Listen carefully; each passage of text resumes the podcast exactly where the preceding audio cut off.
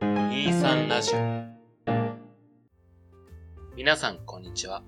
この2時間目と3時間目の間では、あのちょっとだけ長い休み時間を取り戻そうをコンセプトに、様々な題材で自由気ままに話していきます。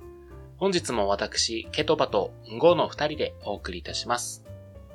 90回ですはい、90回です。えー、収録日が10月11日ですが、暑い。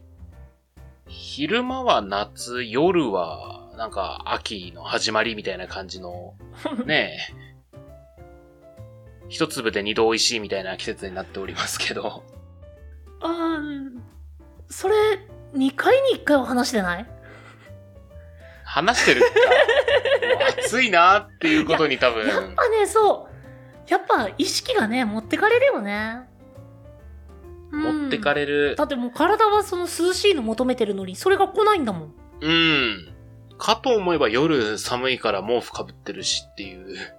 うんうんなんか、友人と話してたんですけど、今の昼間の時間って、僕らが小学生ぐらい、だから10年、15年ぐらい前の、夏ってこれぐらいじゃなかったっけって話してたんですよ。それも23回前にやったやった俺、もしかして時間繰り返してるタちイょっとム待リってープしてる。その友達って僕ちゃうのそれいや、違う。また別の人。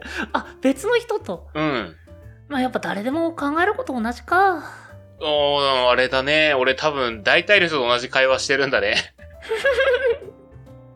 いや、刺激が欲しいな。そしたら、ちょっと。ね何刺激のない平和な日常割と最近はそうですね。起伏のない。う。うんん。そうね。でも僕的にはちょっと欲しがりさんなので、刺激が欲しいな、というところですけども。へえ、もう僕平和一番と思ってるんで、もう、ことなかれ主義、ことなかれ主義。あー、日本人。そうそう。そのことなかれ主義で平和の上で、何か安全に何かを起こすのが楽しい。なるほど。僕は多分、江戸に住んでたら火事と喧嘩は絶対出向いてたタイプだろうなって自分で思います。 ふー。そういうのがね、結構好きというか、あの、ワイワイするのがね、好きなタイプなんで。え、何それ、あの、それこそ、天才の類が来たら外に出るタイプ もううーん、それはしないかな。あれあれいや、ほら、まあなんか、江戸の火事、火事と喧嘩はなんかちょっと、あれじゃないですか。花というか。さすがにね、あの、飢饉とか天才系はちょっと僕は普通に怖いタイプですね。あー、まあ安全に危険を楽しむタイプね。そうですね。同じやん。そうそうそうそう。あの同じやん。安全圏から危ないものを見たいタイプだね。同じ日本人気質やそれうん。言うて江戸っ子も日本人やからな、結局。せやでうん。ごさんはなんか自分で縛りを設けてゲームしたことってありますあーいや特にないですねゲームするときは大体そのそれこそほうほ何初見は攻略サイト見ずにくらいしかしてなくてゲーム内での縛りはほぼほぼしてないですねあ、そうなんだ。うん2周目3周目になるとまあさすがにだけどうんうんうん。僕の場合は縛りはなくやってますねあー結構なんか縛りでやってるうん僕多分有名な縛りなんですけど、あの、バイオハザードをナイフだけでクリアするっていう縛りやってましたね、前。うん有名なやつですね。本え当に。ー、なんかバイオハザードやったことある人は大体なんか聞いたことある縛り。ナイフ縛り。えやっぱ楽しいえー、修行。いえなんでするのや、なんかね、こう、普通にプレイする分には割とクリアが簡単になってくるんですよ。うん最初こそね、あのあー弾薬の節約をしたりとか、回復アイテムのこう節約をしたりとかして、本当にサバイバルホラーになっていくんですけど、うんデータが育てば育つほど、なんかこう無限弾薬みたいなのが手に入っちゃって、うんあの、ゾンビをただ駆逐していくだけの主人公がそこにいることになるんですよ。まあだからセルフハードモードみたいな感じうそうそうそうそうそうそうんう。うんうん本当にサバイバルホラー感はある意味では楽楽しめる。あーなるほどねうん。かつなんかちょっと思ってたのは、日本でこれパニック起こったらこうなるやろうなとは思った。へえ。だって拳銃がね、ないからね、そんな街中に落ちてないからね、日本は。でも日本も中東法違反あるからそれもできないんですけどね。そうだね。だからあの本当に刃渡りのちっちゃいナイフでザクザクやるしかないだろうなっていう。ああ、そのパニックが起きた時にってことそうそうそうそうそう。頑張っても包丁とかかなあ、家にあるものだったら何になるんだろうね。何使うゾンビにこう囲まれたとして。紙とペンで衣装の準備ですかね。うーん、潔いけど。あの、かゆうまだけは書いとかないとダメって偉い人に言われ たから。読む人が生き残ってるといいね。いや、まあ僕の持ってる知識なんて本当にその程度なんで、はいはいはい。その辺のゲームプレイしてこなかったんですよ。あ、サバイバルホラーとかあんましなかったうん。そうだよね。なんか、向こうは任天堂の、ほんとザ・任天堂のゲームをやってるイメージだな。うんうん、そうそうそうそう、任天堂信者。うんうんうんうん。信者は厄介だぞー。別のゲーム否定しだすぞあー、ちょっとカットしときますね。それこそ僕は任天堂のゲームもまあやりますけど、FPS 系とかが多いので、割とゲームの趣味としては反対なんですよね。ー。まあ、反、反対だよりは、まあまあまあ、違うジャンルが好きだねっていうだけだけど。うん。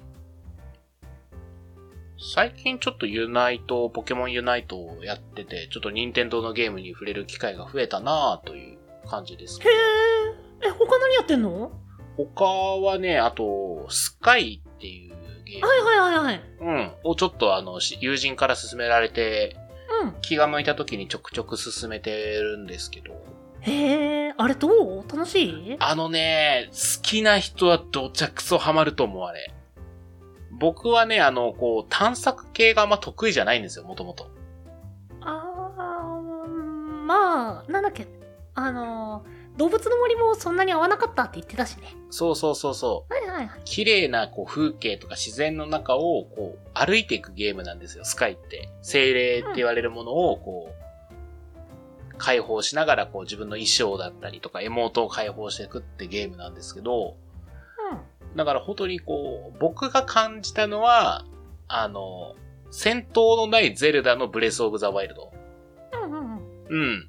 なん、ぽい感じかなっていう感じなんですけど、僕がそういう類の探索お散歩ゲームがあんま得意じゃないっていうのがあって、あ好きな人は多分、とことんやるんじゃないかな、あれ。ーだから、やっぱり、ケトバはどちらかっていうと、ゴール地点が設定されてるゲームの方が気持ちよくプレイできるっていう感じかな。そうだね。あと、明確な敵が存在してるとかね。うんうんうん。の方が僕は楽しくプレイできるかなっていう。割とね、同じタイプ、僕。ああ、そうなんだ。うん。いや、もちろんポケモンスナップとかあの辺もすごい好きなんだけど、うん。まあ、ある程度それこそ、あの、ゴール地点を設定してくれてる方が、なんか、何をやってるっていうところが、個人の、個人的には分かりやすいのが、まあ、疎開感も込みでやりやすいしね。うん。それはそうね。反対意見がなんか出てこないから、会話がわかるしか出てこない。 もう、もう、え、いいんじゃないうん。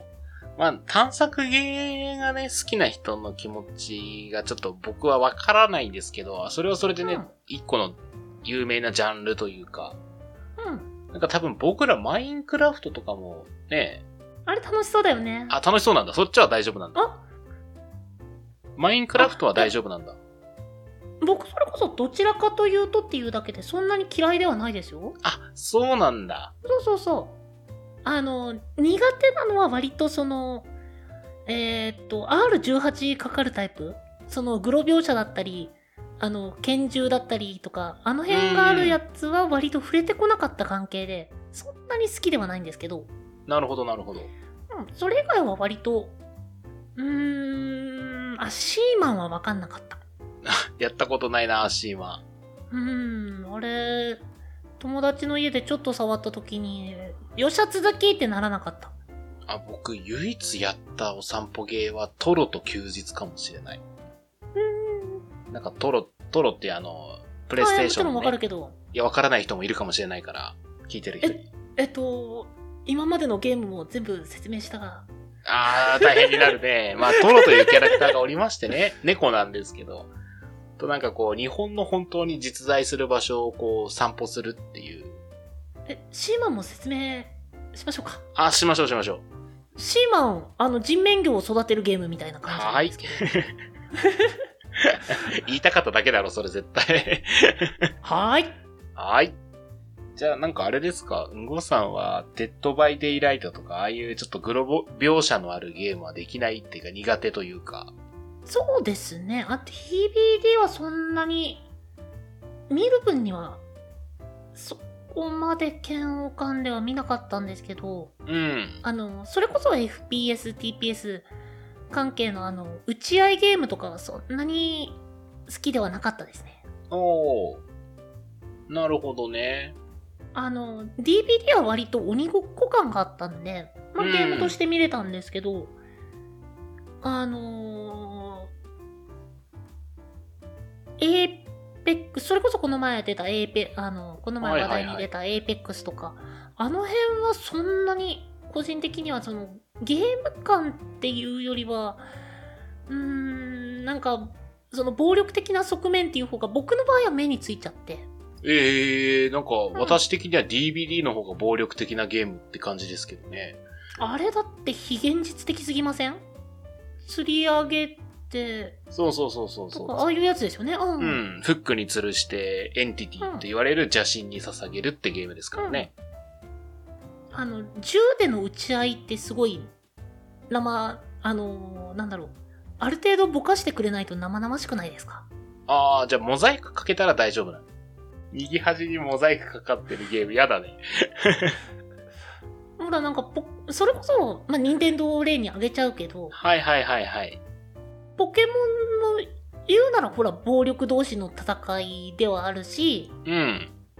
あの、ロックマンとかもその、まあ、まあ銃でそうだ撃ねってるような形じゃないですか。でもその辺の嫌悪感なくないですかえーいや、嫌悪感っていうものを覚えたことがない。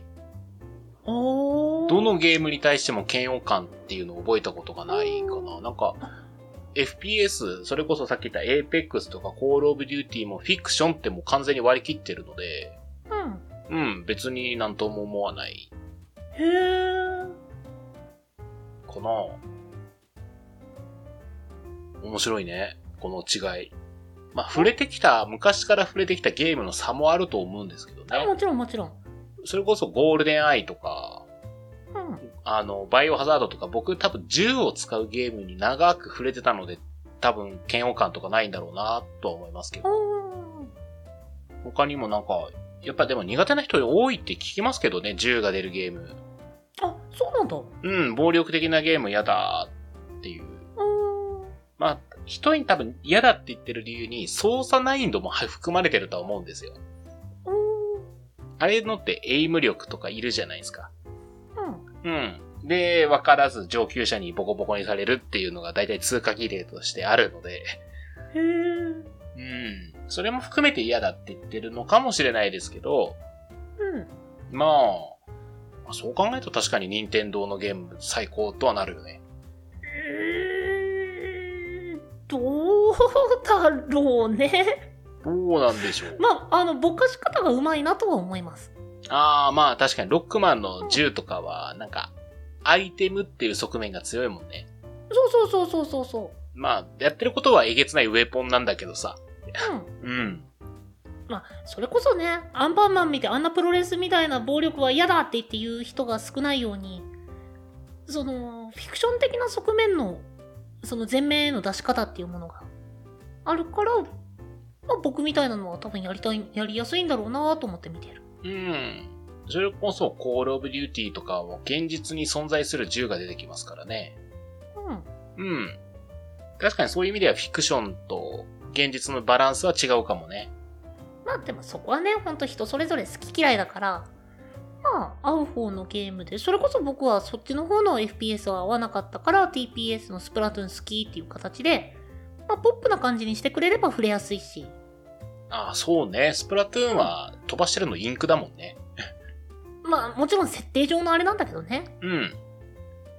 まあ、なんだけど、まあそれこそやっ、まあ、究極的にはやってて楽しけりゃーではあるんだけど、血とかが飛び散らないのはいいね。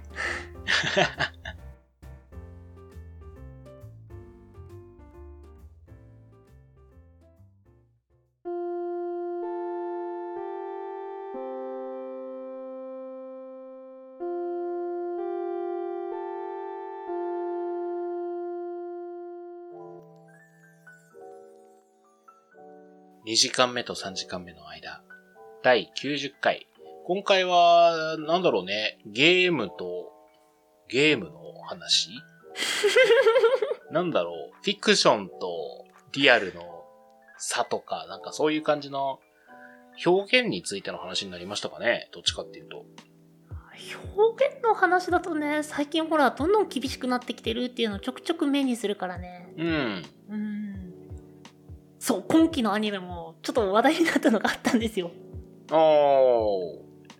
あの、週末のハーレムって聞いたことありますあー、なんかあるななんかあれだっけ男性がほぼ死滅した世界の話でしたっけなんかあの、性的な表現が、上の人からおこ、おこだよっていうのをもらって、あの、1話だけ公開した後に、は、ん ?1 月公開とかにずれますっていう風になったらしいんですよ。あ、修正作業が。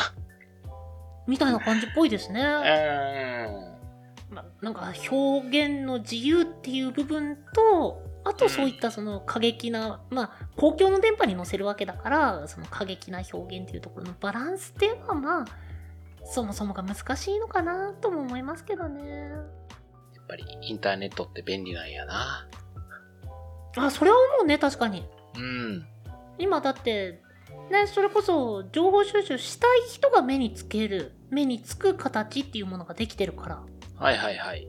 うん、そのおかげでね、あのーまあ、ある程度の表現の規制、まあ、完璧なオープンっていうのは、まあ、なかなか難しいだろうから、ある程度の規制で見れるようにっていう形では見やすくはなったのかなと思ってる。うん。まあ、その分危険性もね、あるので皆さん、インターネットの気を使い方は気をつけましょう。まあ、というところで、えー、お便りはですね、23radio.podcast.gmail.com まで、その他ツイッターやノートなどは概要欄をご確認ください。その他にも、このポッドキャストの感想や話してもらいたいトークテーマなど細かいことでもございましたら、先ほどのメールアドレスか、ハッシュタグ23ラジオとつけてツイートの方よろしくお願いいたします。お相手は、ケトバと、んごでした。